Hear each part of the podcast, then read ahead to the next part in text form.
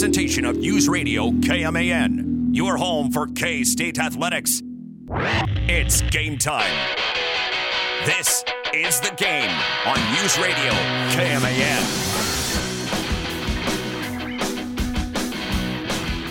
Guys, my week has gone from bad to worse. Uh, the injuries adding up, of course, for K State. ESPN is running a Twitter ad that features the 61 yard field goal. Oh. And I've now seen that pop up four or five times. don't need it. Don't want it. Don't need it. Oh. Blocked. What is that? And now, and now, today it got uh, bad. It got bad today. Because today at Dallas Cowboys practice, this is this is hard to even say. At Dallas Cowboys practice today, torn ACL for Trevon Diggs. I, I, oh my god! I know. Yeah. You were ju- Dude. you were just being cruel. dude. That that You're just being cruel. I thought there. you were gonna say dude. Uh huh. That see. Well, the Okay, way you well, played it up, See? y- man. Okay. If it was Deuce, I'm not here. No. yeah, the show is. I'm calling in sick. yeah, the show's over. You two, you do your own thing. AJ, you guys do your own thing. Uh-uh. I'm staying home. Probably not going to call the game tomorrow for Manhattan High. Lines are shuttered. I'm- you know, I'm everything's just closed down. Questionable Dark room. for PA Saturday against UCF. oh yeah. Oh, how are they gonna get you to come in for that? Mm-mm. And be reminded. So what we don't know about Trevon Diggs is how severe the ACL injury is. We don't know how long he's out. Doesn't necessarily mean he's out for the season or anything. We just gotta you got this MRI done. We'll see how bad it is. Yeah, we'll see. Maybe it's like a real slight thing, and he can play. He can still play. I, we'll see. But um, Modern medicine these days. I mean, come on. DaRon Bland, you better be ready to go, bud. uh, we're talking about the number one defense in America. Uh-huh. and we've now lost, well, you know, year ago, two years ago, he's probably, he, he is. Trevon Diggs is the best defensive player on the Dallas Cowboys, dare I say, the world. Uh, but I think Micah Parsons has has taken that, uh, has surpassed that. Well, and, and Diggs had those 11 interceptions in 2021. He had three last year, but was still a Pro Bowler, was still Right. like the man. Yeah. And now bringing in Stephon Gilmore, you think, okay, now you got the best pair. You got the best cornerback pair in America, and you lose the best player. So that that's a major wound. And I, I know Dallas's schedule right now is is not exactly the toughest. They're going to play in Arizona on Sunday, and then they have a game against the New England Patriots. Uh, they still the the Cowboys should start four and zero. Yeah. But we we knew. I mean, we all knew. This was no secret. When Deuce Vaughn was drafted, the Dallas Cowboys were very serious Super Bowl contenders. Like mm-hmm. it is Super Bowl or bust at that point. Right. Now it's like, well, we've hit a major speed bump. Now Bland has to not be a bland corner. He has to perform. Sorry, slot guy slash nickel guy. Now you move to the big boy position. Step up. Protect that boundary, or well, you know, protect the outside wide receiver. I should say. They're going to come after him. They are going to come after him. But he's so lucky, and the Dallas Cowboys defense and team is lucky that they got a guy in number 11 that's like, he's always got the star in Mario. Like, he's always on fire. And he is a real problem for people. He, he was nearly unblockable this past Sunday. It was insane. He, he mowed people down. It's crazy. And I'm sure if you know Deuce, you know, played a little uh, you know defense in college and was you know like a foot taller, he could Oh. just take over that spot for Trevon Diggs until he comes back. You know? can't do that. You got to put your best player on the field. Well, here's the good news, guys. At least your defensive coordinator didn't get potentially raided by the FBI. That's true. You know what? You bring up a good could point. be could be worse. It could be What a story. could be way nastier. And AJ, you're, you're a Bears. Are you from Chicago? Chicago area, diehard Bears fan for 22 years. It yesterday uh, was probably the most eventful day in their history, to say the least. What's it like as a Chicago fan not growing up with Michael Jordan? It sucks. It actually sucks. Uh, my dad always is telling me stories, and it was cool they put out the Last Dance documentary because that getting to watch that and getting to relive what they went through in the '90s was pretty awesome. If you if you're somebody your age and you didn't grow up with Michael Jordan, but you grew up in like a sports family, I mean, is it is it custom? Is it tradition to teach your kids Michael Jordan? Oh, of course. Also, Walter Payton. Ooh, sweetness. Cubs or White Sox? Cubs. Oh yeah, you're, you're you come from a rich family, right? You're probably a Cubs guy. His dad's a lawyer. My dad's actually a Cardinals fan. Funny enough, Uh oh. Have you ever watched the show Shameless? I've seen parts of it. Yeah, It takes place in the South Side of Chicago. yeah, From what you've seen, is it accurate? yes, kind Okay. of. That's what I like to hear. One of my favorite shows of all time. Shout out to William H. Macy. Welcome to the game, guys. Mitch Fortner alongside Troy Coverdale, David G, and AJ Shaw running our board today. Uh, Troy only joining us for the first hour because if you haven't heard, volleyball playing at home tonight against TCU, opening up Big 12 play at 6.30. So he's going to bounce at 5 o'clock, but you do have an opportunity tonight to go watch the Volley Cats in action at Morgan Family Arena. Um, and also, uh, K State soccer is playing at Oklahoma tonight. so we got, but they're on the road. They're on the road in Norman. That's going to be a really tough matchup. And my God, when I called those games, I used to call the games five years. Uh, it was just the most back and forth games that K State soccer had. That that was the opponent where it was just a dogfight throughout. So I don't expect anything less. It's always Right a fist on. fight between those two programs. Uh, gosh, who was it? Oh, so the last time I called a game in Norman, Baker Mayfield just shows up. Whoa. And he's sitting like four rows below me. I'm like, but also the tight end that he had, uh, Calcaterra or something like that, uh, was the last name. Had a uh, sister on K State's team. So No way. came out and watched the Cats. Very nice. That also happened to be the day after Baker Mayfield and the Sooners won in Manhattan. Oh. It was the next day. Oh, The like So it was also kind of like up yours, Baker. You for know, I was like, sure because it was like sixty-seven to two. I mean that was No, actually, I think it came down. I think Oh, it was, a closer the, game. The close one. Okay. Yeah. Okay. That was, um, I think, so like the Sooners had like a 40 yard touchdown with 30 seconds to go to put the game That's away. the one. Okay. Yeah. Yeah. Yeah. Yeah. Uh, and also, we had a, uh, a tornado on the ground like a half mile from the hotel. It was a crazy evening. Damn, dude. Yeah. ladies and gentlemen, Norman, Oklahoma. Speaking of injuries, let's put Trevon Diggs to the side and let's talk Cats because Collin Klein, offensive coordinator for the Cats, spoke to the media earlier today. I want to play you a clip that has a couple of questions in there. It's a little over a minute long. Coach Klieman, or Cl- uh, Klein rather, was asked right out of the gate about status of Will Howard, update on the QBs, Avery Johnson, you know. Quarterback update. Yeah, I figured I was going to dive into that. So no, it's uh, uh, it's been a good week. You know, Will's gotten better every day. I think it's going to be, uh, you know, obviously if he can go and, and gets cleared and healthy, then obviously he'll go. But uh, it's it's been day to day, and it'll, it'll probably continue that way. And uh, Avery and Jake have both had a good week, and, and Avery would be the one to go, obviously, if, if Will's not able to. So. So with Will, is it kind of one big body soreness, or what's the situation? Yeah, I mean it was uh, it was soft tissue, which is positive, you know. But uh, and it's like I said, he's made good progress, but uh, day day to day deal. There any fear to having to play a true freshman in this situation if it comes to that? Uh, you know, I, I think it's obviously not something I've, I've necessarily, necessarily experienced, um, but uh, uh, again, it, my confidence is, is in the preparation and, and how those uh, how Avery's worked, and uh, you know we wouldn't we wouldn't put him out there if he wasn't ready, and and uh, obviously it's not just about one guy too; it's about everybody stepping up and and and playing well uh, around whoever's back there to to make it go.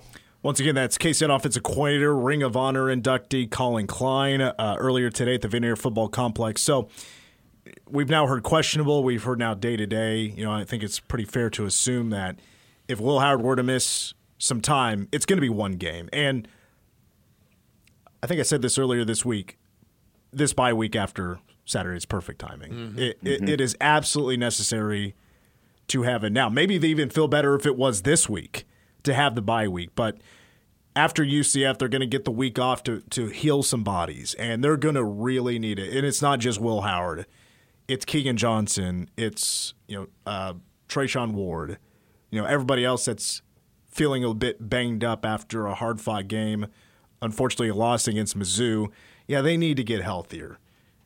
That the the timing is right. The, the timing is now to heal some guys up. Now, Klieman said yesterday on his coaches show that you know he still needs to see something from Will Howard, and that he didn't practice early in the week, but started to do something on Tuesday, and, and I'm sure he's had more on his plate as he continues to rehab his injury and try to get prepared for Saturday, but it's not guaranteed. But he also said that we're not going to put Will Howard, you know, in a bad spot. They're not going to put him in harm's way.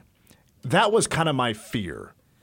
First of all, I need Will Howard to be absolutely truthful mm-hmm. to his coaching staff, to the trainers, and if it's not right, don't go, because it's going to be one game. Hmm. Let Avery Johnson have the reins for this one game. Plus, you know, I also had this thought. I was like, I might bring this up on Power Cat Game Day.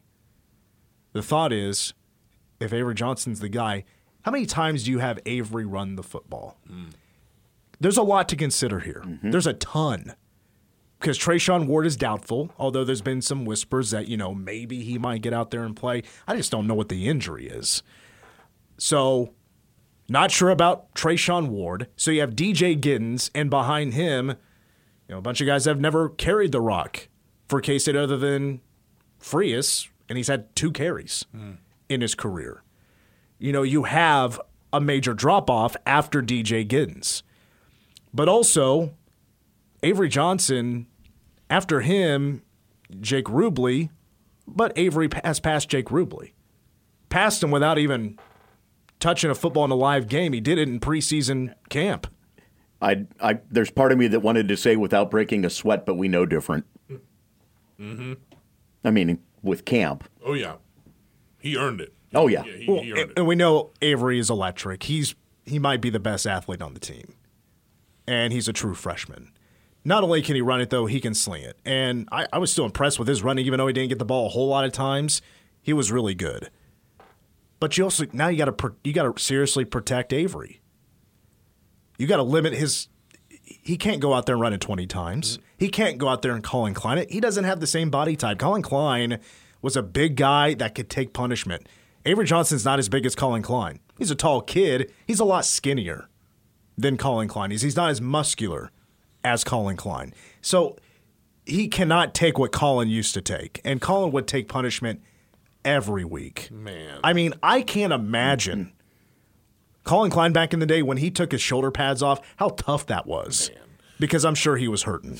there were times he'd be laying on the ground and they'd go to like pick him up and he would wave people off. Like just let me lay here for a second. You know he really i mean uh, how tall is avery johnson? Do you know like six two six three? I mean collin klein when you stand next to him he's massive I mean, he's, he's a large person He is a lot skinnier now. I, I Oh, for sure, Yeah, for he- sure. Well, uh, but when he when he was in school, that guy was a load, and yeah, you don't six two. You don't want Avery Johnson to come near the the No. the usage that Collin. Con- You don't have to. You don't have to. There are capable athletes around him, and we can get the ball to those people. Avery Johnson, not only 6'2, he's 187. Yeah, yeah. 187. That's a skinny kid. It's a little. I mean, not little. but- honestly, that's not much heavier than Deuce Vaughn. yeah. in a lot of ways, that's where you want to be able to try and get him not necessarily to the edge, but definitely not utilizing running between center and guard mm-hmm. Mm-hmm. the way that K State utilized that with Collin Klein as the quarterback. Well, and you're going to step definitely stretch out what he did against Mizzou. And, it, and if he is the starting quarterback, we don't have Will Howard. And it's been said this week, Avery Johnson's going to have the opportunity to do everything. Mm-hmm. They are not going to give him anything less than what Will Howard has. And so he's he's going to have a lot of responsibility on his shoulders, but this is a very mature and smart kid. Oh, yeah. I honestly like I don't have a ton of worries that he could handle this opportunity. But Will Howard's still the guy. Will Howard is still the veteran who is now top 10 in multiple stats, multiple you know records for K-State and uh, he's going to continue to climb, but if you miss him for one game, it's not the end of the world. And Avery Johnson, I think, is fully capable of leading K State to a victory, even with all these limited snaps he's had, because he's that good. We know he's that good. We're very lucky to have him. But i again, if Will is not able to run properly, they're not going to put him in harm's way. And I think that's a very important thing. It's got to be a very emergency situation that Will Howard were to play if he's not able to move properly on his feet. Mm-hmm. Because I just don't like the idea of him out there, but not being able to fully be able to scramble and and move out of the pocket and get out of harm's way. I- if he can't be mobile, he's not going to get himself out of harm's way, and he could get hurt. He, it could be a lot worse. It could be as well as if you if he's favoring it, whatever, if he's really locked into being quote unquote a pocket passer. Well, that's just an invitation for guys to tee off defensively, mm-hmm. because at that point you're just a sitting duck. Mm-hmm. Well, and we know real quick, we know that the offensive line last week struggled mm-hmm. with stopping the the rush of of Mizzou, mm-hmm. and they got fooled on some stunts. And Will Howard was lucky that he didn't get smeared a couple of times. Mm-hmm. And we know how K State's offensive line struggled also to get the ball going on the run. You know, get the ball moving, get push the defensive line of Mizzou down the field. So, you know, and I'm sure UCF will probably show some aggression towards that. Yeah, they're they're- going to attack. Yep. Doesn't matter who the quarterback is, they're going to get after the QB. I, I still can't believe we're sitting here talking about the offensive line having had troubles. Yeah. It's weird because that was going to be that's that's supposed to be the strength. That's supposed Yeah. to be top 10 in the nation Yeah, line, but again, w- let's and I said this was it yesterday, let's try to hold off on the criticism of the offensive line. Let's see what happens Saturday with now Christian Duffy back in Right. the lineup. Where now you're going to see much more Cooper Beebe at left guard where he should be. Guys that are going to be where they should be on the line. Christian Duffy's not going to play the full game. Carver Willis actually is going to still start the game, but we're going to see Christian maybe play 30 snaps. That would be a great number if he could get to 30 snaps because, like Coach Klieman said, he's not in football shape. The way you get into football shape is playing football. The way you get into basketball shape is play, playing basketball. He's got to play football. He's got to play some real life snaps to get back into shape, shake off the cobwebs, and dust off the rust. That's all it's going to take. Um, but I still think the big test is the secondary. UCF has at times a, a blazing fast offense. Now the numbers right now probably inflated because of the it- it's been kind of a soft schedule right now for UCF. They they have not played anybody that's truly going to be good this year. I mean Boise State I think was picked to finish I think they're picked to win the Mountain West, but the Mountain West is pretty down this year. At least it seems that way. But we get our preview of UCF when we come back. We're going to talk with the play by play voice once again of UCF and Marc Daniels. He's going to tell us about the offense and defense. Plus, they got a kicker that may have as strong as a, of a leg as Harrison Mevis of Missouri. That's a key as well. So, Marc Daniels joins us on the game next.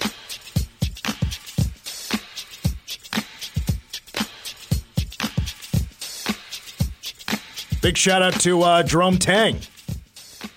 He will be the honorary, I don't know what they call it, but it's the guy that bangs the drum at Arrowhead before the game. Yeah. He's going to get to do that, the uh, the official drum banger. Dude, that's awesome. Jerome Tang. He's like, I mean, the most famous guy in Manhattan. Easy.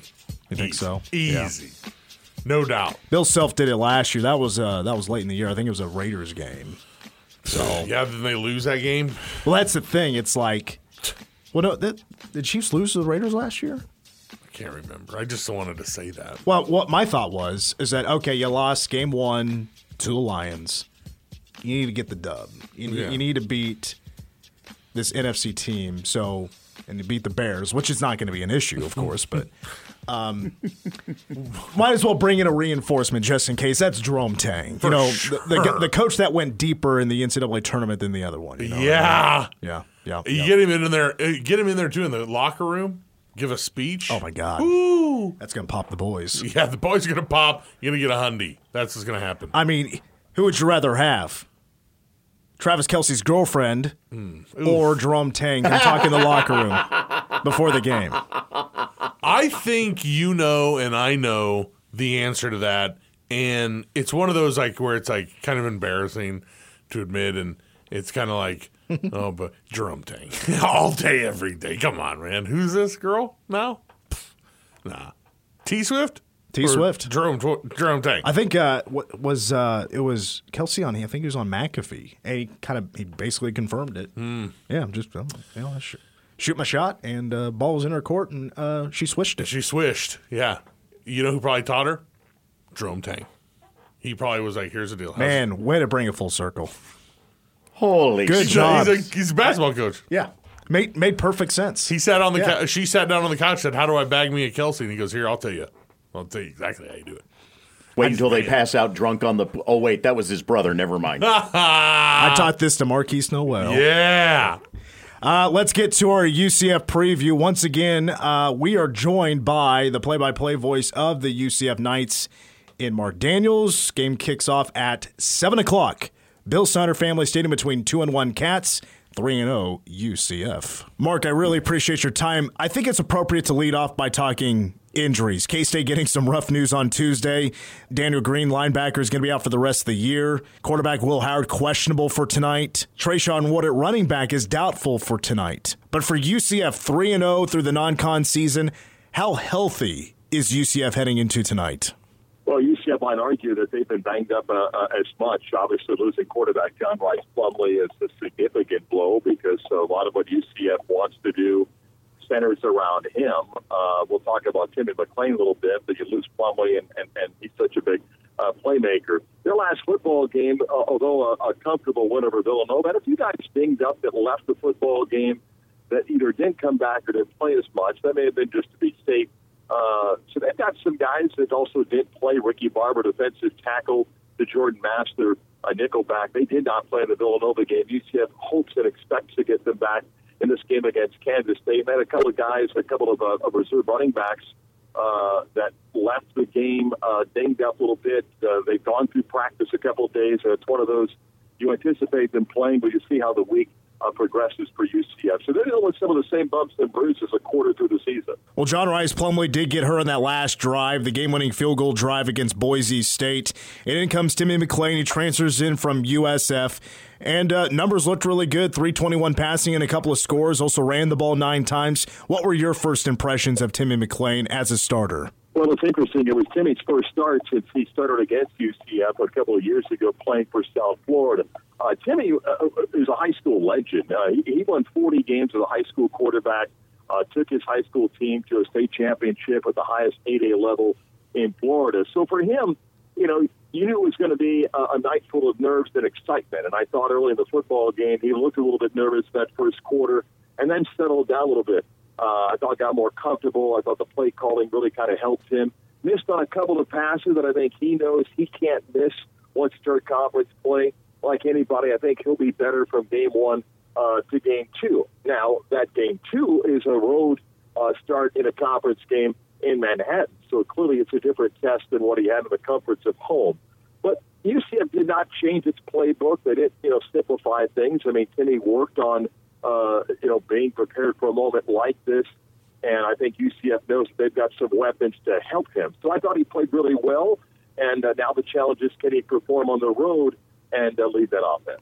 I tell you what, offensively, Pew, I mean, the numbers that UCF has put up, and, you know, tempo is obviously a big part of that, but right now, first in the country, averaging 617 per game in, in total yardage, 317 through the air. So it's also been not only big yardage, but very balanced, you know, at those skill positions at running back and, uh, you know, wide receiver, of course, with, you know, 300 on the ground, that's compliments of the offensive line. But right now, how deep have you seen those two position groups? Well, I think UCF is deep. I think even Gus Malzahn, his coordinator, Darin Hinshaw, would say, look, they played a couple of opponents that they were able to put up big numbers. And I think, uh, uh, you know, it's going to be hard to match those numbers as you move in to conference play. So, so, so that number, you know, likely is going to come down in the course of the next nine football games. But I think UCF feels like they've got a talented running back room. RJ Harvey's a great story. He's a, a former high school quarterback in Orlando, went to Virginia, transferred to UCF, switched to running back, was set to be the starter a couple of years ago, and, and, and blew out his knee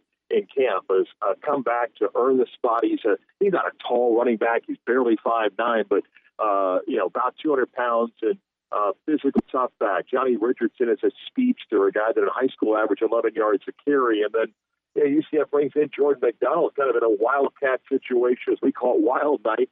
6'2", 220 running back that's got you know a, a few touchdowns. So there's some depth there. Demarkcus Bowman, the former five-star uh, running back that uh, was a high school star that played at Clemson in Florida. So there's some depth there. The wide receivers, UCF feels really good. Top two wide receiver, Javon Baker's an Alabama transfer that I think will play at the next level. Kobe Hudson played for Gus at Auburn.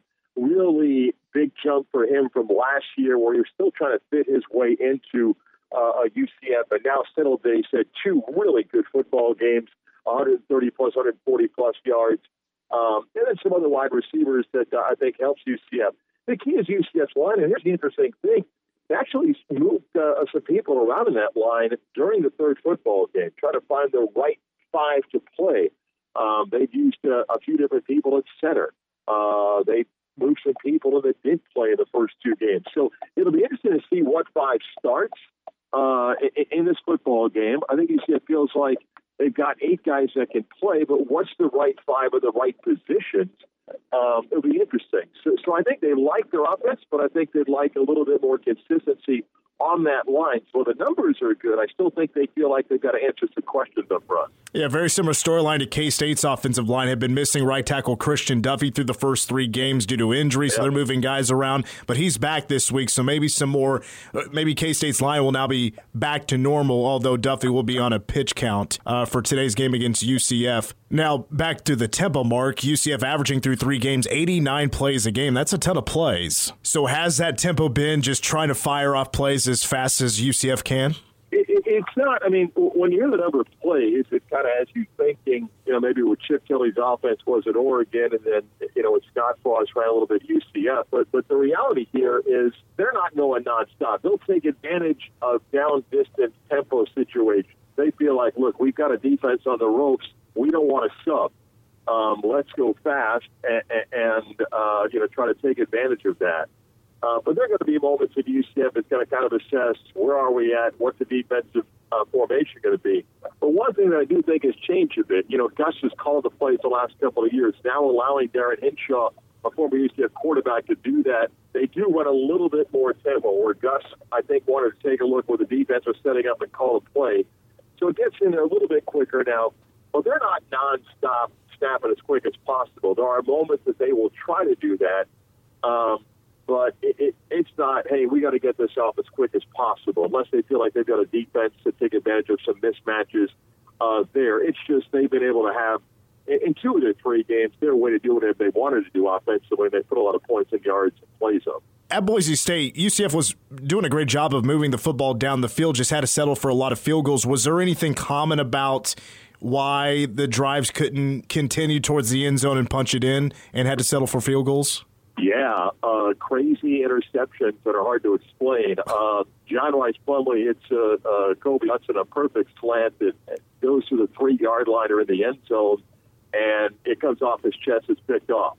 Uh, Javon Baker uh, runs a great route. Plumlee hits him in the end zone. It goes through his hands and falls into the hands of a Boise State defensive back. So there's two plays that likely are touchdowns. There's a fourth and one that one of your linemen uh, misses their assignment on a block and they stop you on fourth and one on a drive that you may have scored a touchdown or kick a field goal. Taking nothing away from Boise and their defense, it was a close football game, a hard fought game. UCF probably feels like they left 17 points out there that uh, you know would have led to more points. So they did put up yards. Those three drives ended uh, that way. They were fortunate the kicker Colton Boomer had a big night.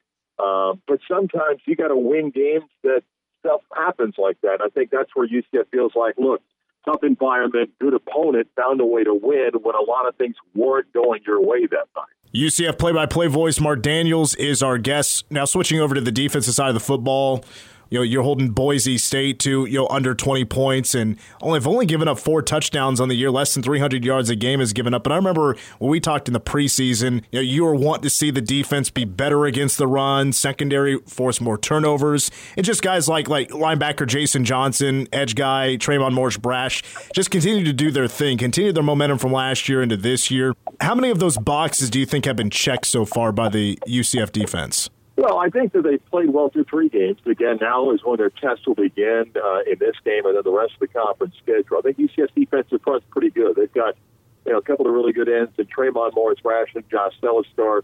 Lee Hunter is a guy that, that transferred uh, from Auburn, where Gus had recruited him. Last year, I said that he was a big guy that played football. I don't think he was in the best shape he could have been. Now, Lee Hunter is a football player that's big. He has uh, lost some weight. He's uh, uh, picked up his speed, and he is a force. I mean, he, he can take on a double team, so he, he really helps. And then Ricky Barber, who didn't play last week with an injury, he's back, and he's a, a three-year starter. So I think their their line's done a really good job. Um, the linebacker spot, Jason Johnson, is really good. They've got some other guys that have played well that you know I think will find some challenges in, in the weeks ahead. UCF secondary's done a good job by playing a lot of people. They've got a few guys dinged up with the secondary these first three games, and a mix of some veterans and transfers. That even a true freshman, Braden Marshall, um, has played some nickel. Uh, so they've done a good job. Again, they haven't been tested by a, a, a, a deep threat passing game where someone's trying to go vertical on them a lot. Uh, whether that happens in this game or, or not, but I think that's still a challenge that that waits out there. Where they've done a good job is they they put teams in third and long um, in key situations, even against teams like Kent State and Villanova, to try to take control of the game early. They were able to get some pressure and put them in third and long, where you kind of have an idea how to defend them. But uh, they'll face some quality passing attacks on the conference schedule and that's where I think uh, you know we'll see if that secondary can step up. But I like their defensive front right now. I got a couple more for you here, Marc. Uh, going to special teams, K State, of course, fans had its heart ripped out in Columbia, Missouri, with you know both teams trying to lose that game, and Mizzou wins it on the longest field goal in SEC history, 61 yards. I noticed your sophomore kicker Colton Boomer has made all of his kicks so far. Is his last name a, a fitting name of how strong his leg is? Yeah, it's a great story. Colton actually never missed a kick in two years. The stat sheet shows he missed one last year, uh, and the ball wasn't supposed to be snapped. We were trying to draw somebody offside, and the ball was snapped, and he wasn't prepared for it, and that's his only miss. So he hasn't missed it uh, two years. Great story of a, a kid under recruited a couple of years ago. Was A soccer player, played football, uh, went to a, a, a kicking uh, camp, and that's where UCF had somebody recognize him and um, walked on, and they've been a really good story uh, had the four field goals against Boise State, tied his with a 55 yarder, had the walk off 40 yarder uh, to win it, has handled kickoffs uh, well. So um, his name fits. He's been uh, good, uh, and, you know UCF I think feels comfortable in calling upon uh, uh, Colton Boomer. You know I don't know if you want to ask 55 yards, but I think they feel good in that you know 40 to 48 yard range of setting him out there. Well, Marc, to wrap up, um, I'm sure UCF fans are excited for this first game in Big 12 play, and they play against the K State Wildcats, who hosted the first ever Big 12 game back in 1996 against Texas Tech. But, you know, I don't know about how well UCF fans travel. Are they excited for the road trip? Should we expect a, a lot of Knights fans up in Manhattan for this game?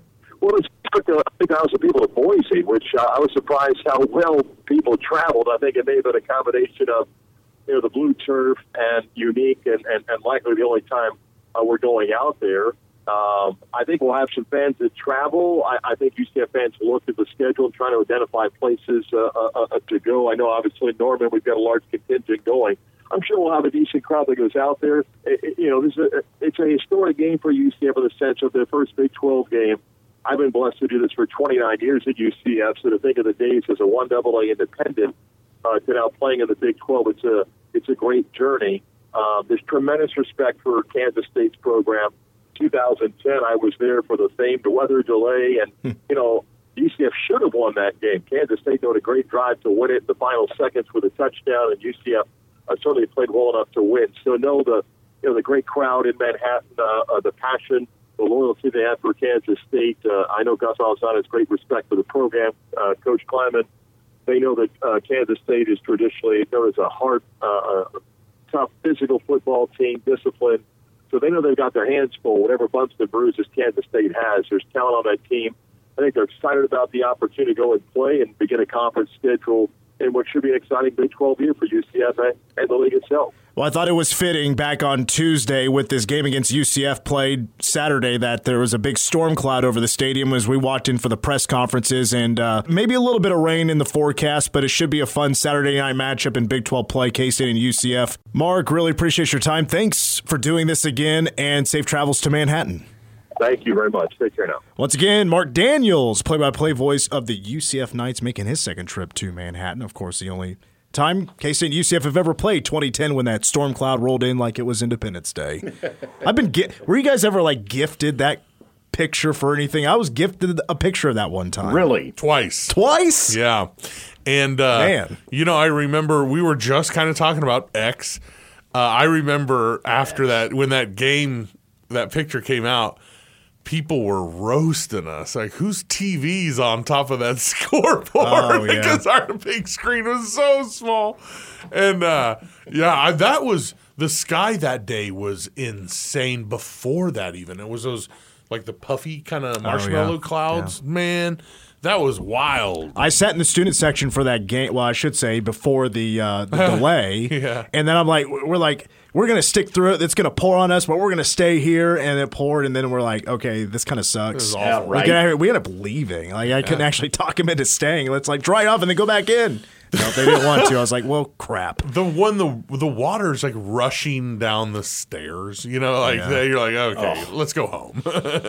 Uh, hour number two, we're going to be joined by Curry Sexton, Mitch in Vegas, of course, in hour number two as well. But when we come back, it's another round of blindly ranked five, and it has to do with UCF. That's coming up next on the game. We play another round of blindly ranked five. DG is going to rank us five. I'm going to get them one at a time. He's got to rank him before he knows what comes next. Brandon Marshall, Brandon Marshall, Brandon Marshall, Brandon Marshall, and uh, Kiko Alonso. Well, I tell you what, our blindly ranked five does have to do with UCF famous alumni. I, I do this for Mitch Palm all the Oh, time, right? When there's a non-con team, Yeah. You know, part of my prediction is who is their famous alumni. So I'm going to give you five famous alumni one at a time, and you don't know what's coming next. okay, okay. Number one is Taco Fall. He was the seven six oh, wow. center who had a cup of coffee in the NBA, like played three minutes a game. But apparently was a real jerk. Yeah. That was always the story about him. He was a real jerk. Yeah, I like. It's fun to see somebody that tall, but then it's also like, can't you just stand under the basket and just dunk it? You know what I mean? Like, what's the story? How come you stink? We don't need this guy setting screens. Yeah, do, get down there by the goal. So Taco Fall, I'm gonna put him at five, a solid five. Good start. You know, he's a he's a Taco Fall guy. All right, Taco number five. You got one through four left. Next, Daniel Tosh, the host of Tosh.0. Wow, Stand-up comedian Tosh.0 has not been on TV since 2020. Yeah, So it, it disappeared when the pandemic began. dude. Um, I used to love that show. Me too. I used to love uh, Web Big in college. Yeah, yeah. I was in college when it started, and it took off. it. Uh, Web- Comedy Central, by the way. I love Web Redemptions. That that was always Those are really always funny. I love that. Uh, Daniel Tosh is a two for me. That's an easy two. All right, so blindly ranking five UCF famous alumni, Taco Fall at five, Daniel Tosh at two. Taco Fall. Next, Drew Butera. Oh, wow. Former Royals catcher, he caught the last pitch of the 15 World Series from Wade Davis. Oh my! God. Also hit God. 94 on the mound when he was with the Dodgers. And impeccable hair. you remember now, yes. That's that gets you a three. and you That- know, backed up Salvy. and- Yeah, yeah. Drew Butera, fantastic guy. That gets you a three. He's a good three. All right, Daniel Tosh two, Drew Butera three. I mean, I'm not, I was thinking maybe a one. You know, he was a Royal, he was a world champion. Well, you're gonna say something like Yasmine Bleeth, Right? Taco Fall is five. Uh, fourth on the list is Daniel Myrick. Well, there's a lot of confusion here. Let me tell you about this guy. Uh-oh. He's known for one thing. He was the writer and director of the Blair Witch Project. Oh, jeez. Whoa, was he in the movie? No, he was not in the movie, but he is. I mean, almost single-handedly responsible for a genre of movies. Yeah, he is. And uh, I mean, how many people copied that like close up with the, the nose running to this? All the parodies. I'm so scared. Remember when Scary Movie? Oh, yeah, did that parody. Oh, what a yeah. wild scene! By the way, uh, saw an ad for Saw X the other night, My, Oh. and Monica's reaction was, "Why?" Dude, I'll be honest. I love the Saw movies. I, I was just gonna say, you guys are gonna be. I know you're gonna love it. He's gonna. Well, I it. understand like the criticism, like the acting and like the storyline really is not that great. Crazy. But the actual like torture and traps and stuff Yeah. For horror, it's pretty dope. Oh, that's good. Okay, Myrick's a four. That's a that's a good. But that guy, you're right. I mean, I know now. To, when I go into the wilderness, if I see a like a, a stack of stones, I don't mess with it. No. I get the heck out of town. I, go, I mean, there's "Oh!" people that like if it's if you see it in a national park and you see a pile of stone, like a stack of stones, you turn tell 'em, around. hey, knock them down. People shouldn't be do that. No way. No, you better watch it. I ain't getting no curse. uh uh uh uh. It ain't happening. I ain't no Blair Witch curse. And I think you're going to be happy with your list. Number one, Daunte Culpepper. Oh yeah, yeah, yeah. Rolling, baby, rolling. he was so good for like three seasons. He was the man. Him and had Randy Moss and Cris Carter. They were good. The Vikings, they were really good. So I'm, I'm I'm sure. I think a lot of people would agree with your list. Yeah. UCF famous alumni. Number one is Daunte Culpepper. Two, Daniel Tosh. Three, Drew Butera. Four, Myrick. Uh, Daniel Myrick, and then five is Taco Fall. You know, I actually I remember as a kid watching Blair Witch Project and how like it creeped out a lot of people. I loved it. Mm. Yeah, me too. If you listen like to the actual sound in the movie, and like it, it gets a lot creepier when you listen closely. oh, it's nuts. because there's a lot you may miss if you don't listen closely. put it closely. put it on the surround sound. Ugh. Uh, uh. Uh uh. I'm not trying to go there, dude. Now, I- Come I- on, Coverdale. I, God I dang. haven't watched it since I was a kid, so does it still? You know, It does it holds stand up. the? Have you seen it recently? No, Have you? Did you know there's a second one I did know that. and a video game? video game actually came out a couple of years ago. dude. Let's it's not get very on the old. sticks. Hour two of the game. Mitch in Vegas. Troy's got a bounce, but he gave me his picks plus an interview, of course, with Curry Sexton will kick off the next hour, and so will your local news. Stick around. Hour two next.